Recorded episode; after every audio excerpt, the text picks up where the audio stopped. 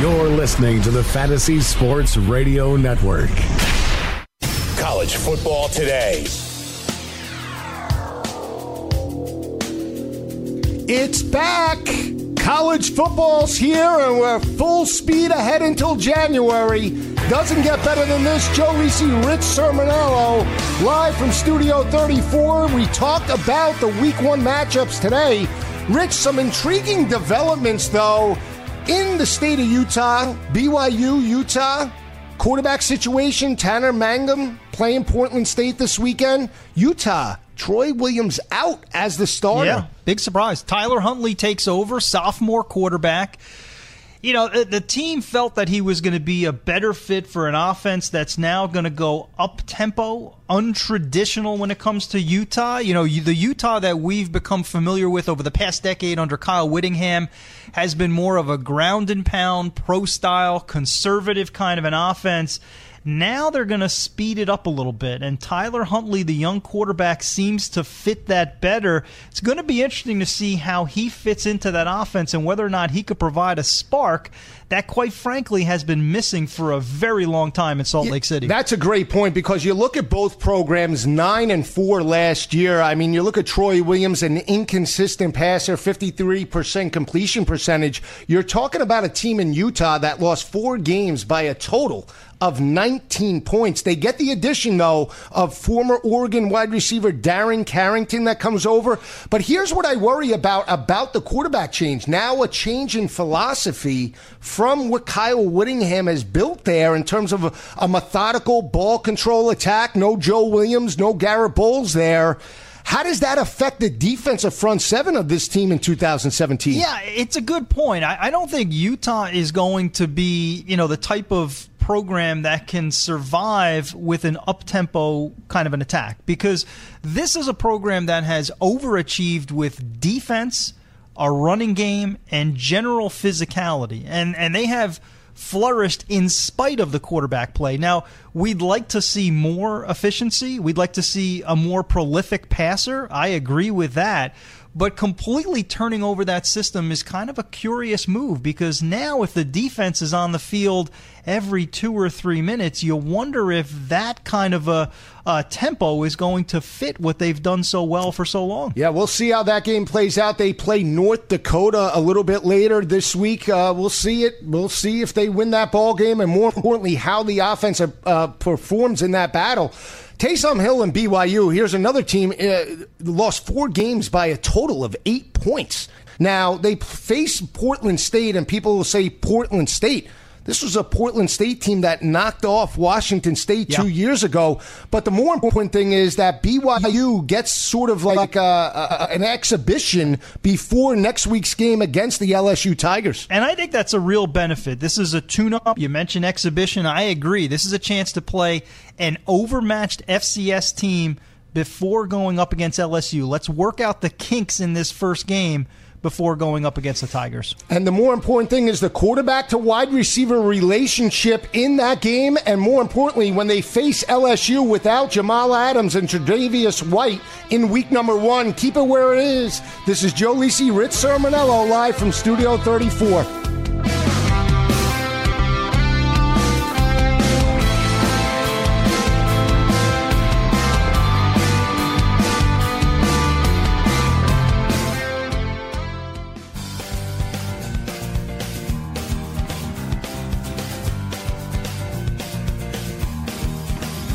Back on college football today, Joe Lisi, Rich Cirminiello talking week number one. College football doesn't get better than this. We're going to wait for former Nebraska wide receiver Jordan Westerkamp to get on the line. But, Rich, we spoke about BYU. We spoke about Utah, new quarterback in place there.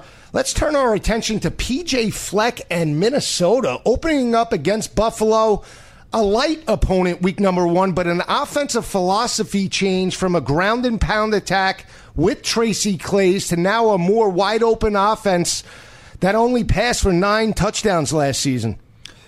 Yeah, I mean, listen, I'm excited about PJ Fleck in Minnesota. I, I think he gets a familiar opponent, a light opponent, but a familiar opponent from the MAC. And um, you know, I, it's an era that I think will will look back years from now as one that's uh, sort of the glory days of Minnesota football. We're going to turn gears again to another Big Ten team, a team that was nine and four in 2016, Nebraska and Mike Riley. Huge optimism. What better way to talk Nebraska than with a former standout? He's live on the Fantasy Sports Celebrity Guest Line. I want to welcome in former Nebraska and NFL wide receiver Jordan Westerkamp. Jordan, how are you today?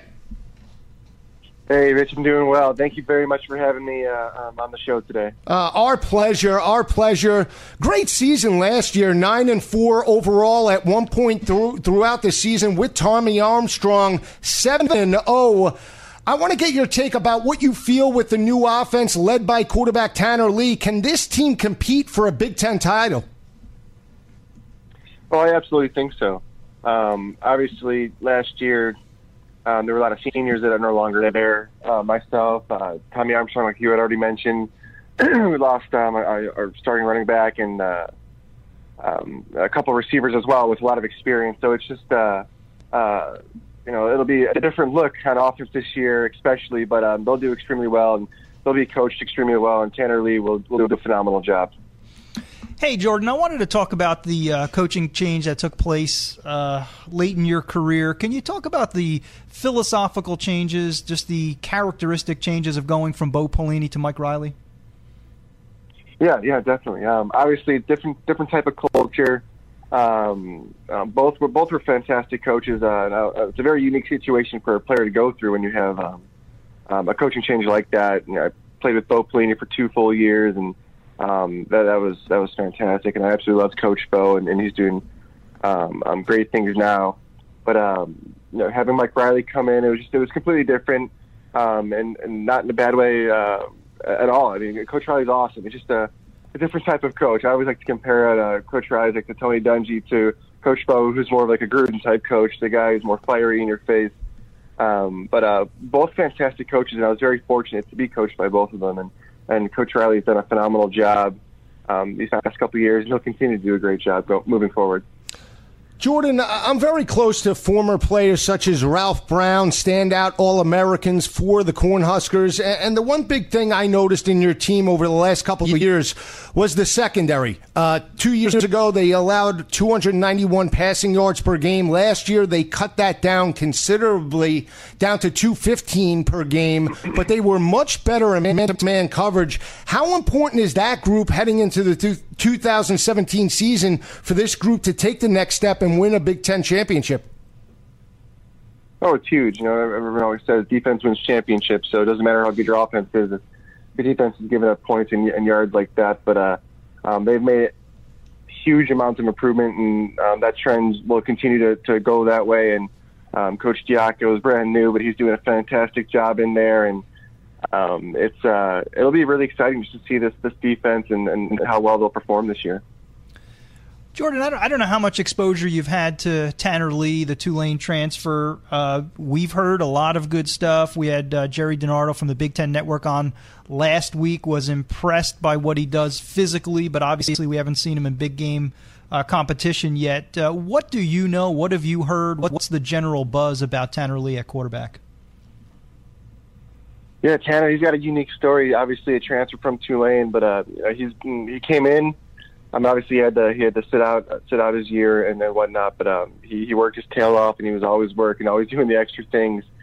Um, and you know, from what I saw, I was able to work with him, you know, here and there in practice, but but obviously more so with with uh, with Tommy uh, Armstrong. But uh, um, he throws a fantastic ball. He's your prototype uh, quarterback. He's he's big guy, big frame, can sling the rock. Um, he's really smart um, just a, just a good overall football player who uh, who will definitely lead this offense to, to great things this year. Jordan, when you look at the rushing attack, I mean, for years, Nebraska was known as a blue collar offensive line. Their ability to wear down opposing defensive fronts in ball games was their recipe to win championships. How important is the rushing attack, not just for the offensive line or success within the Big Ten, but uh, the inexperience of Tanner Lee with this team? Yeah, it's huge. It's, it'll it'll be a um, a big thing for them to establish the run game. Obviously, um, uh, they'll they'll want to throw the rock around, but but you'll have to establish that run game first. And they've got some great running backs still there uh, at Nebraska with Tre Bryant and um, Devine Ozigbo. I mean, they're they're both fantastic running backs, and they, they both have a game experience, and, and they'll do extremely well. And uh, the offensive line, uh, led by Nick Gates, who who will be a, you know, a fantastic football player at the next level as well. Um, uh, they bring back experience, and, and they'll be just fine, and, and that'll be a huge part of their game. And, and I don't see any problem with them getting that run game going. Jordan, talk a little bit about uh, your rehab. You were most recently with the Miami Dolphins. I know you're still pursuing an NFL mm-hmm. career, but where are you at with your rehab? How's your health, and uh, what's next on tap for you? Yeah, it's it's you know unfortunately had a had a had a setback, but uh, and those I know those things happen, and it's part of the game. You, you see it every single day on, on the on the ticker. But um, you know, I'm staying positive, and I'm rehabbing like crazy, and, and my ham, hammy's feeling a little bit better. Um, it's getting better each day, and I should be back, you know, within a week or two. Um, and, and then from there, you know, I did extremely well in Miami, and, and you know, got a lot of great feedback, and um, they really they really enjoyed me down there. So just unfortunate to have that that injury. But um, you know, once once back healthy and, and 100%, um, you know, just just wait for the opportunity. I know my agent Eugene Lee, he's doing a fantastic job, and um, he's working his tail off. So so once once healthy, you know, just get the word out and then go from there. And I've already had a couple teams contact uh, my agent, so um, I'll definitely have the opportunity just about getting my body and, and, and uh, uh, you know everything else up to speed and healthy. Jordan, I always like asking uh, former college players when they make the transition to the NFL, what's the biggest change that you had to make as a player uh, on and off the field so that you can give some insight to younger athletes out there?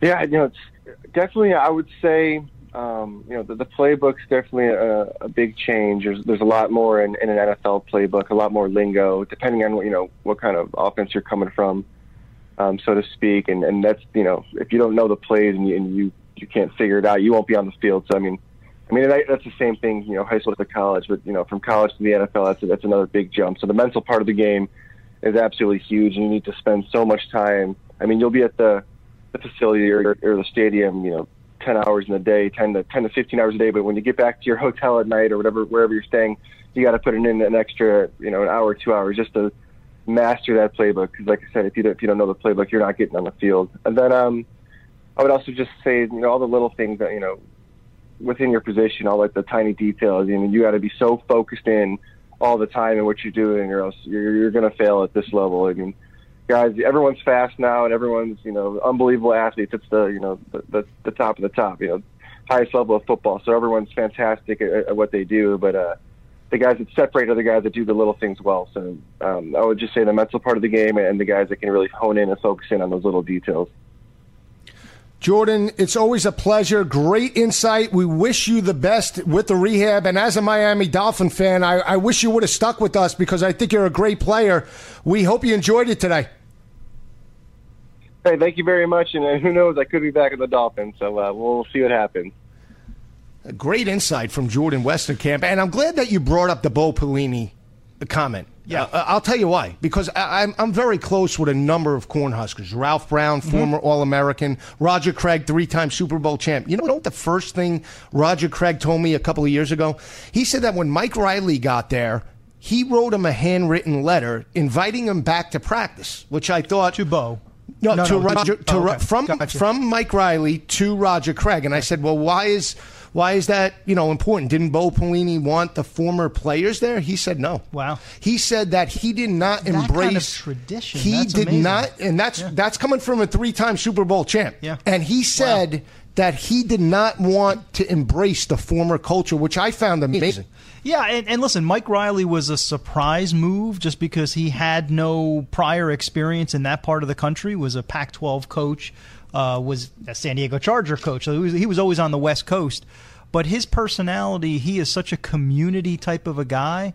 If they don't love him already in Lincoln, they will, provided they win. And the one thing that he does there is he coaches up the offense and defensive lines. In terms of a physicality, he never had the best teams at Oregon State.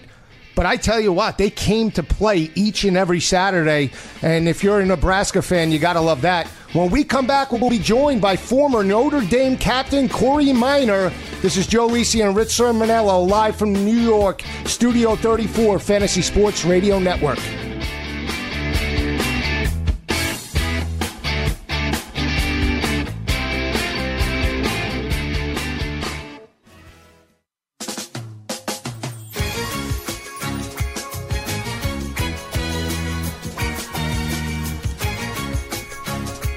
It's a beautiful day. College football is back. Joe Lisi, Rich Cirminiello breaking down week number one. We turn our attention. We were talking about Minnesota and PJ Fleck. Rich, this is an intriguing game because of the offensive philosophy that we spoke about prior to Jordan Westerkamp coming on.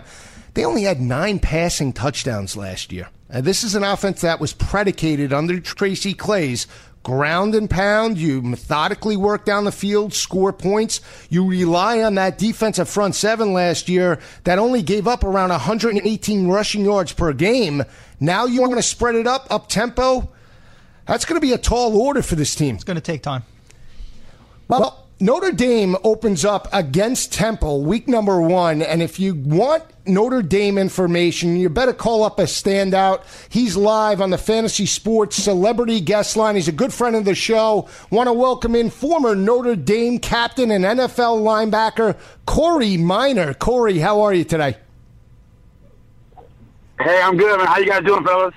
We're doing great. College football is back, Corey, and and when you look at Notre Dame, a disappointing four and eight season last year under Brian Kelly, does this team have what it takes to get back to a bowl game, or more importantly, a possible college football playoff appearance?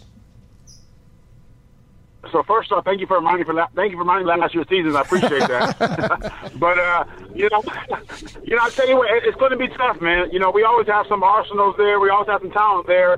But I, I think it depends how the coaches develop the players and how, how well the players get on the field and play and execute. You know, we always have talent. It's just a matter of fact, can we get it done on the field? We have guys there. We'll find out very soon. Corey, one of those guys uh, who's going to have to step up is Brandon Wimbush. Uh, followed him in high school. He's not far. He didn't grow up far from our studio here in New York City. Uh, I have high expectations. What have you heard uh, from the folks in South Bend? I, have heard he's done very well. I, have heard he, has been he, with receivers. He's been on point.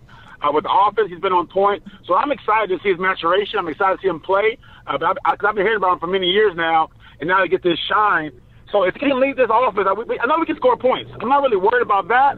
My concern is defense. We, we lost a lot of guys last year, so that's going to be this question mark. But hopefully, hopefully we, we have some guys there who played last year who are young, who come in there and step up and get the job done, and maybe we can have a great season. See what happens. Corey, I really admired your game back in the day in the mid 90s from 96 to 98. I mean, your group of linebackers, yourself, Lyron Cobbins, uh, Kinnon Tatum, I mean, that group physical. I mean, you wore the visors, you wore the single digits when you look, I mean, that's what it's all about. When you look at Notre Dame's rush defense last year, Corey, they allowed 180 rushing yards per game. I really think this team, from a physicality perspective, really needs to get back to basics. How do you see it for this group in 2017? I totally agree with you. I, I totally agree. I, I think physicality is number one. Number two, we had a mindset when I was there. We had a mindset when I was there. Third down, get off the field right? I don't care if it's third and one or third and 18. You got to find a way to get off the field, and that has to be really, you know, echoed throughout this season. You know, I think with a new staff, of course, uh, with, with some players there who were there last year who played, who got a taste of what it's all about, I really believe we're going to be better. You know, I'm not sure if we'll be, you know, the, the Alabama, the Alabama type caliber defense, but I really believe we'll be better. I believe our offense will score points, and I believe, I really do, that our defense will, will keep guys out the end zone. So we'll see what happens. New defensive coordinator Mike Elko, uh, successful everywhere he's been, including uh, at Wake Forest. Uh, how long does it take before the personnel gets accustomed to the new terminology, uh, you know, the new approach of a coaching staff? Sure, you know, it, it could take it could take months. You know, you know, they had training camp, they had spring, you know, they had you know, kind of, uh, I'm sure, different types of meetings here or there. So hopefully, hopefully they got terminology down very well. They, they got the grasp down very well. Now it's about going to play because you and I both know, you know, football is about the reaction, right? Let's go play. Right? If I'm thinking about where I got to go, that's no bueno, right? So hopefully they can put the pin in their ears back and get after quarterbacks, you know, get after the running backs and have some fun and really dominate. Corey, when you look at Notre Dame, I felt like even when they changed the field from uh, grass to AstroTurf, the tradition. They lost the tradition of what Notre Dame was all about. And now when you look at last year, teams like Duke, Virginia Tech, Stanford went in there and beat Notre Dame on their home field.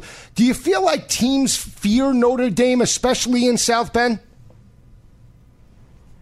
No, I don't. I, I think a lot of the mystique, unfortunately, is gone, especially when teams like that come in your own house and beat you. Um, I, I think the new field should have been better for us. We have a lot of speed guys, so we should be running up and down the field and these guys. So again, at the end of the day, you can have all the talent in the world if they're not developed correctly and don't play as a team, as a unit, you know, and don't play for us. It doesn't really matter. And it showed last year. So hopefully, again, I hope this this spring, I hope this summer, you know, guys bought into the system, bought into Brian Kelly, bought into to new, the new coordinator, and I really hope it shows on the field. I know guys like myself and other Notre Dame fans across the globe are itching for excitement, itching for a great year. What is the uh, general feeling about Brian Kelly? I mean, there's been talk, whether it's fair or not, that this is a make or break season for him. But what does the Irish family feel about Brian Kelly heading into this season, Corey? Yeah, that's, a, that's a tough question, man. I think you have some guys who, who really like him, and you have some guys who are, are on the fence with him. You know, I, I've met him once. I don't know him very well. When I met him, was was a great guy. When I, when I talked to him, um, you know, he, he's had success where, where he's been in the past. Uh, for some reason, it hasn't been, it hasn't really, you know, played over here at Notre Dame. I'm not sure why that is. I think he's a hell of a coach. I think he's a hell of a coach. I really do. I think he uh, he he has the mindset. You know, he has the ability. He has the scheme to get it done. We've had players. We've had players. So we'll find out this year. But uh, you know, you, you say, okay, well, get rid of Kelly. Well, who's out there? You know what I mean? I mean, you think about it. There's nobody that's going to come the game, right? It's not about. I don't think it's about a coach. I think it's about every player buying into the system, winning games, and having success. Corey, uh, you talk about coaches, and your former coach, uh, Bob Davie, now having great success at New Mexico. It seems like a player's coach, and really has brought great success to the Lobos, nine and four last year. What can you tell the fans about f- your former coach and Bob Davie, and how his career has now been resurrected uh, with the Lobos? listen, at the end of the day, any any, job at Notre Dame is is, is, is, a, is a you know high out the job, right? And he had the opportunity to be uh, my coach for two years uh, after Lou Holtz's departure, and it wasn't easy for him. It, it wasn't it wasn't it was not easy. Was very very demanding. Uh, he got to a place where probably has a little more leadway, a little, little more say so. Uh, he's gotten he's gotten the guys in there that he wants to win, so he's having success. And so I really believe uh, that he'll keep having success. I spoke to him a couple times last year, uh, rooting for him. Uh, but at the end of the day, you know, it, it's really all about getting getting the right people, you know, and, and you know at the right time to jail, and he's doing that very well. Corey, how much has uh, your football career played a part in your non-football career? I always look at athletes and the way they prepare, the discipline, the overall mindset, the competitiveness. Oftentimes, you see those individuals have success away from football. How has how has it helped you uh, 20 years after your career ended? Oh, it's been huge for me. You know, I'm an entrepreneur. I own a couple companies, uh, and football has taught me so many life lessons. So for me, it's been absolutely amazing. You know, I give everything to football because without football, you know, I wouldn't be the man I am today as a, as a husband, you know, as a father, as a Christian, and as an entrepreneur, you know, and, and as someone in the community who's trying to do great things. So football for me, you know, was a savior. Uh, you know, if, and I, I'm thank, I'm thankful I found it early. My mom got me involved, and, and, I tell you what, it's been a blessing in my house for sure. Corey, I know you're one of the best motivational speakers out there. You mentioned the companies that you have, but what is the best piece of advice you can give younger athletes as they make the transition from high school to college and more importantly from college to the NFL? I think from high I think from high school to college is, is be who you are right? Be who you are. So number one, if you if you had a great work ethic, keep that work ethic, right? If you were if you study very well in the classroom, keep studying very well. Don't let college change you. Don't let new friends and new groups you hang out change what got you to where you are to be successful. From college to pro, realize that school's over with. It's a business now. So understand this: taking care of your body, right? Being mentally sharp, right? Because if you if you go down or, or you're not right, you don't do things right, someone's right behind you take your place. So realizing that you know, right now at, at, at the NFL level, you know, it's a very small line, right, for those guys who you know aren't, weren't you know first, second round draft picks. It's a very small line. So really, really being on top of your game, on top of your craft, taking care of your body, watching the film, studying, and becoming a student of the game. If you, if, you keep doing those same things you got that got you where you're in high school and college, the NFL, you have great success, barring injury. Corey, love the insight, love the intensity. We we hope you enjoyed it today, and we love to get you on as the Notre Dame Fighting Irish navigate through the 2017 season. Guys, you know I love being on your show. Any, anytime you need me, just let me know. I'll be on. Anybody, if anybody cancels on you and I can get on, I'm, I'm almost happy to serve you guys. Man, you guys are awesome, and I appreciate you guys. Former Notre Dame captain Corey Minor. I love that group. I'll tell you. And just when you think about the group, and, he played with Bertrand Berry for Arizona. He played with Lyron Cobbins, number six. Yeah. Bertrand Berry was 13. Kinnon Tatum, number two. And Corey Minor, number four. That was the group. They, they looked like Darth Vader when mm. they played. And, and he mentioned Davie, and we got so many takes on Notre Dame. No more, no, no more, you know, Notre Dame's up here anymore. They're not. Yeah, even even in South Bend. I mean, you would think that that it's a place where people are afraid to come, and you did not get that impression. That kind of candor is really important to keep in mind, and that's what Brian Kelly has to instill back into this program. It's more than just wins and losses. And that's what st- uh, starts to circulate when your team is four and eight now, and now you have former standouts like this saying there's no intensity you're definitely on the hot seat with comments like that. So uh, it's interesting to see what Notre Dame goes through in 2017. I picked them at four and eight, but we'll see what happens when we come back. Gabe Morency joins us. We'll be talking the gambling angle for week number one. Joe Lisi, Rich Cirminiello, Fantasy Sports Radio Network.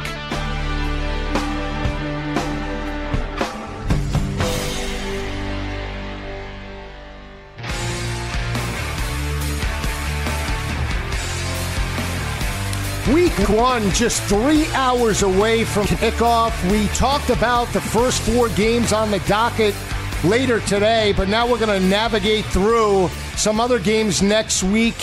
What better way to do that than with our gambling guru from Game Time Decisions? He's live on the Fantasy Sports Celebrity Guest Line. Want to welcome in Gabe Morency. Gabe, how are you, my friend? I don't know, Joe. Guru is a pretty strong word. Can we use uh, degenerate? Guru is pretty, yeah, you know. I love that word, degenerate. I grew up with a lot of degenerates. Yeah. Oh, you know what's funny? I've always said about college football, and I, you know, specifically college football. I'm like, after a rough Saturday and losing money, sometimes I'm like, man, college football is just like a woman. You can love them, but they're not going to love you back automatically. well, the good news is is that they're they're like women. Another one comes along every 15 minutes. Somebody told me that oh, once. In the best. so yeah, there you have there you have it. Oh, Gabe. There's a saying in the gambling industry: they play the national anthem every night. Don't worry about it. well, we, unless you're calling Kaepernick, yeah. That's another story. Well, we got your take on the four games uh, er, later today. We're going to navigate uh, about the game on Thursday night, a big one. Yeah, in, in and just for the record, I just wanted to clarify too. When I said I'm going to ride the overs in all four of these games, only because it is week one and we have some really tricky spreads uh, today. For the record, I do like Hawaii. I don't understand that line movement. Why UMass are favored up to three points uh, right now. I think Hawaii can get it, but I trust the fact that these offenses are going to be able to move the ball. You don't need a preseason to be able to score in week one, so I trust that the totals more today. I think we can. I think three of these four games will go over the number today. But let's let's move on to next week. Yeah, and I'm with you with Hawaii. So we spoke about that. I think that's a great pick uh, as an underdog uh, against UMass a little bit later uh, today. But Ohio State and Indiana. This is my upset special, Gabe. We spoke about it earlier. I love Indiana plus the 20 and a half. More importantly, I even like them on the money line. I'm taking a shot. 31-24 is my score. I'm not sold on JT Barrett and the Buckeyes entering 2017. You know, I'll tell you what, there's two things I wouldn't want to do. Tell Donald Trump he can't tweet anymore and bet against Urban Meyer coming off an embarrassing shutout loss. You know, I just think that they've had all summer long to stew about this. Urban Meyer never been shut out uh, before, and I apologize for the noise. I'm just on my way to the fantasy uh, show, big uh, fantasy sports convention, so I'm outside the train station uh, right now.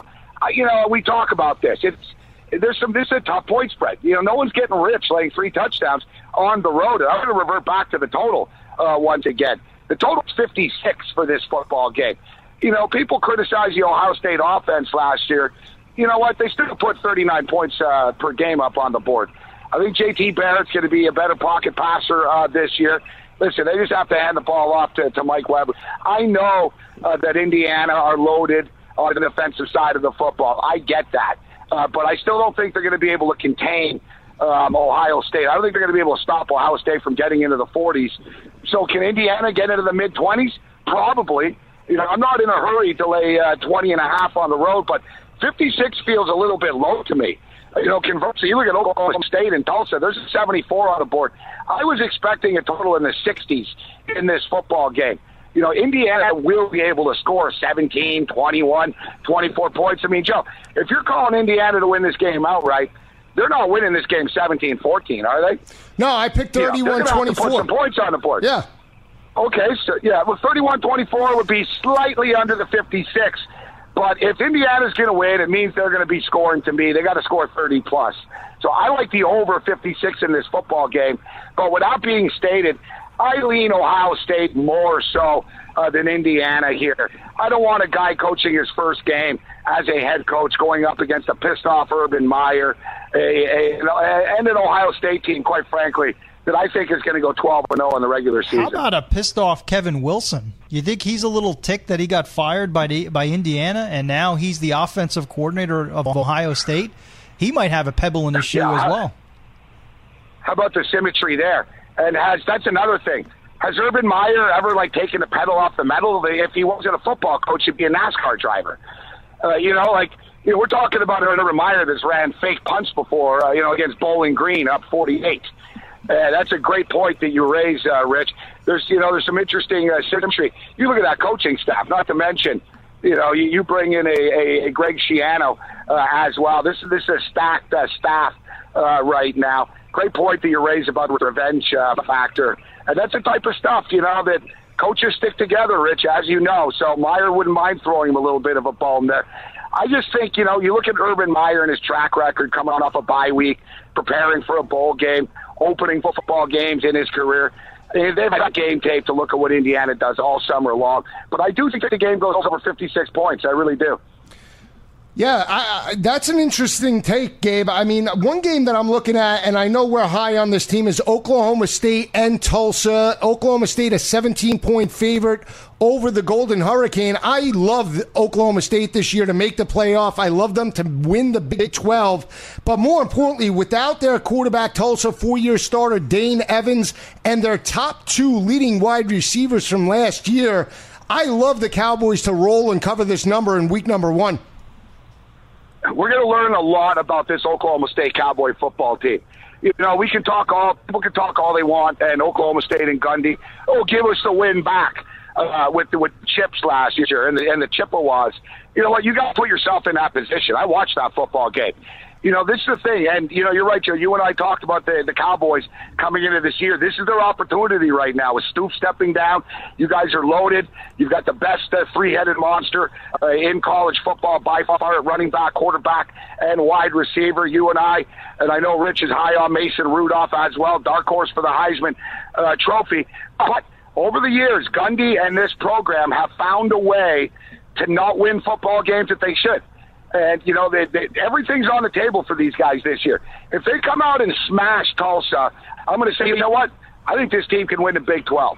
And I'm not saying that, ooh, because they beat Tulsa, but it's the mindset, the mentality. I don't want to see a struggle. I want to see the defense dominate. I want to see a win 56, you know, to 22. Drill them. You know, go out there and drill them and show people that you really are one of the best teams in the country. I think they can do just that. Uh, Tulsa obviously breaking in a new starting quarterback. I like Philip Montgomery. I mean, I'm, I do not know how much you've uh, followed his career, but he's one of the young coaches in college football. Comes from Baylor. Uh, has done a great job with up tempo offenses. But my concern in this week one is I don't think they've even decided on a quarterback yet, and that's that to me is a real yeah. red flag for Tulsa. Yeah, it, it really is. You know, similar situation with the Florida Gators. What's the saying in football? You know, they're saying, well, you know you've got uh, if you got two starting quarterbacks, then you don't have one good one, right? And you know that that's almost an instance. There's a couple of programs like that actually that it's coming down to the wire that they don't know who's going to be at the quarterback position. And you're exactly right, Rick. You know, do you want do you want a kid quarterback uh, making his first start in a situation like this, try to trade points with Mason Rudolph and company? And you know the Cowboys know everything I just stated as well. If I'm Gundy, I tell them this is this could be a special year for us, guys. But we can't be lethargic. Oklahoma State, as I stated, they have a tendency to play up or down to the level of competition uh, over the years, and I've seen this. Uh, I've seen this repeatedly with this program. You know, they have to send a message, send a message to you know to us, to the gamblers, and send a message to, to the voters in the college football world. You know what? We we are a legitimate powerhouse, and powerhouses tattoo teams. They don't struggle with teams like Tulsa. You know, like you said, Dane Evans is in the National Football League uh, right now. It's an opportunity for Oklahoma State to make a statement. I think they do.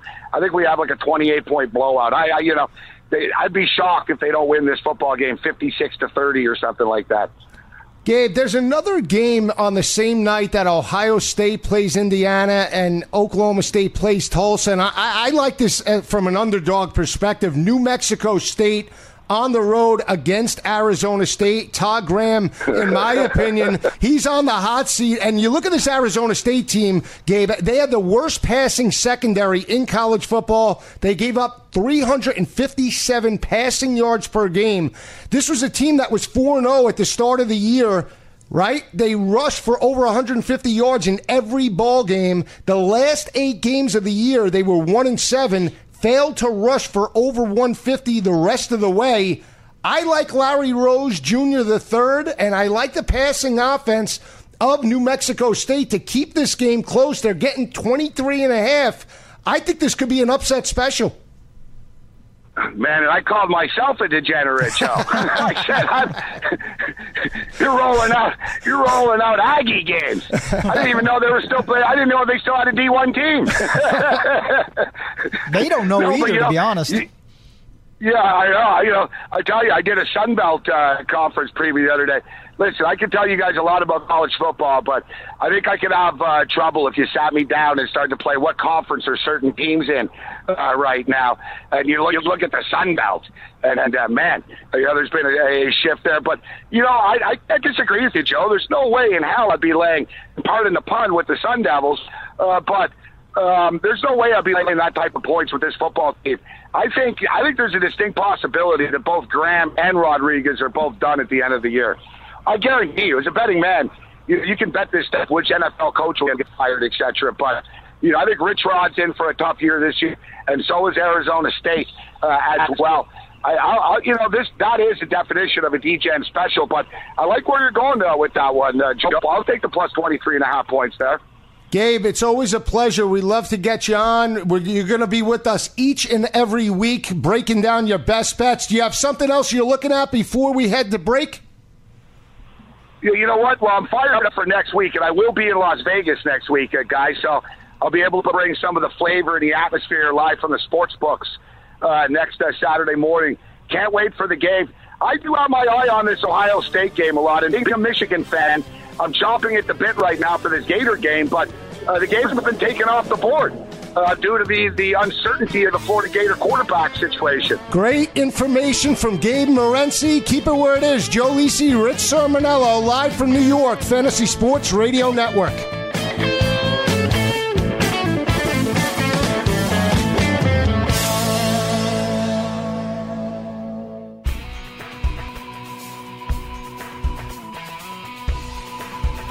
Uh, this day has gone by too far, too quick, too fast. Five minutes left, but two and a half hours to kick off Joe Lisi, Rich Cirminiello. Great insight from Gabe Morency.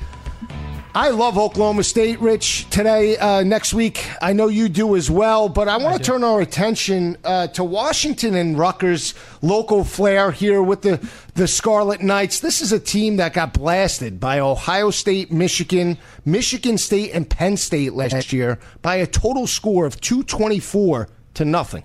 They lost last year in Seattle. Now they get the Huskies and Jake Browning in their home stadium can Kyle Bolin and Gus Edwards make that much of a difference against this Huskies defense? I don't think so. No, I don't think so either. I, I, think Washington is the class of the Pac 12. I love their physicality. Players like Vita Vea and Azeem Victor. You mentioned Jake Browning, Myles Gaskin out of the backfield. There's there's such a preponderance of talent that Washington has, a clear step ahead of Rutgers. Now, listen, I, I think Rutgers will be more competitive because you can't possibly be less competitive as a Big Ten team. But those additions, when you bring in veterans, you mentioned Kyle Bolin under center, Gus Edwards, who I liked at Miami, a big running back, big physical back, uh, played the fullback position, I believe, for, right. for Jerry Kill. I, Rutgers will be mildly more competitive. They get the game at home in Piscataway as opposed to Seattle. But listen, UW is geared up for another title run, and I think they'll prove it against an overmatched Rutgers team. Yeah, I think they win this game convincingly. Here's the thing you want to keep an eye out for uh, for Rutgers in this matchup: the transition. Now, Kyle Bolin came from Louisville. Uh, he's a prototypical drop back passer. You mentioned Gus Edwards, that comes from Miami. He'll be the fullback here with, with, new offensive coordinator Jerry Kill, and it's what we talked about with PJ Fleck and Minnesota.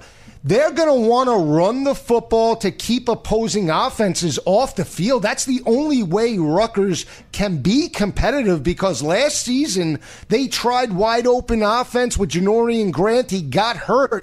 They can't play that style because he, Chris Ash hasn't recruited depth at every position yet. Well, two names I'd like to piggyback off of is second year for Chris Ash. I think he's a good coach in a tough situation, but second year for coaches in general tends to be a positive. He now has a he has a better feel for what he needs to do as a head coach. He knows his personnel better. That's number one. Janarion Grant, by the way, very talented football player. Missed most of last season. Back this season. That should help that Rutgers offense. Again, I, I think they take a step forward this season. Is it a dramatic enough step to to become bowl eligible? I don't think so. No, I think I, I, think they're three three years away at least. And what you have to keep in state talent, guys like Jabril Peppers and Rashan Gary that came from Bergen County and went to a Big Ten school with Jim Harbaugh in Ann Arbor. Until they could get that type of talent in state at Rutgers, they're not going to be competitive at if the Big Ten level. If you can't keep the Joe Lisi caliber athlete in Bergen County, my friend, you are not competing in the Big Ten. That's what Chris Ash has to know and and listen, I, have I've lived most of my life in this area. I know Rutgers football. Why would you go to Rutgers if you can go to Tennessee or Georgia or Michigan or Ohio State? That's what the Scarlet Knights are dealing with. I wish they were back in a group of five conference. That's where they're more competitive. I know it doesn't help the balance sheet and the income statement, but Rutgers belongs in an American athletic conference, not in the Big Ten. Quick comments on a quarterback we haven't mentioned, Riley Ferguson, over 3,800 yards last year, 32 touchdowns, 10 interceptions. They open up against UL Monroe. He could possibly be a Heisman contender as well, just like Quinton Flowers. Yeah, the Memphis offense, I like Ferguson, love the receiver, Anthony. Anthony Miller, and Mike Norvell. We talked a little bit about Philip Montgomery at Tulsa. If you're looking for young head coaches who could get promotion soon, Mike Norvell at Memphis is one of those guys. Stay, stay with us each and every Saturday, 9 to 12 Eastern, right here on the Fantasy Sports Radio Network. For Rich Cirminiello, this is Joe Lisi. Enjoy the games. We'll see you next Saturday.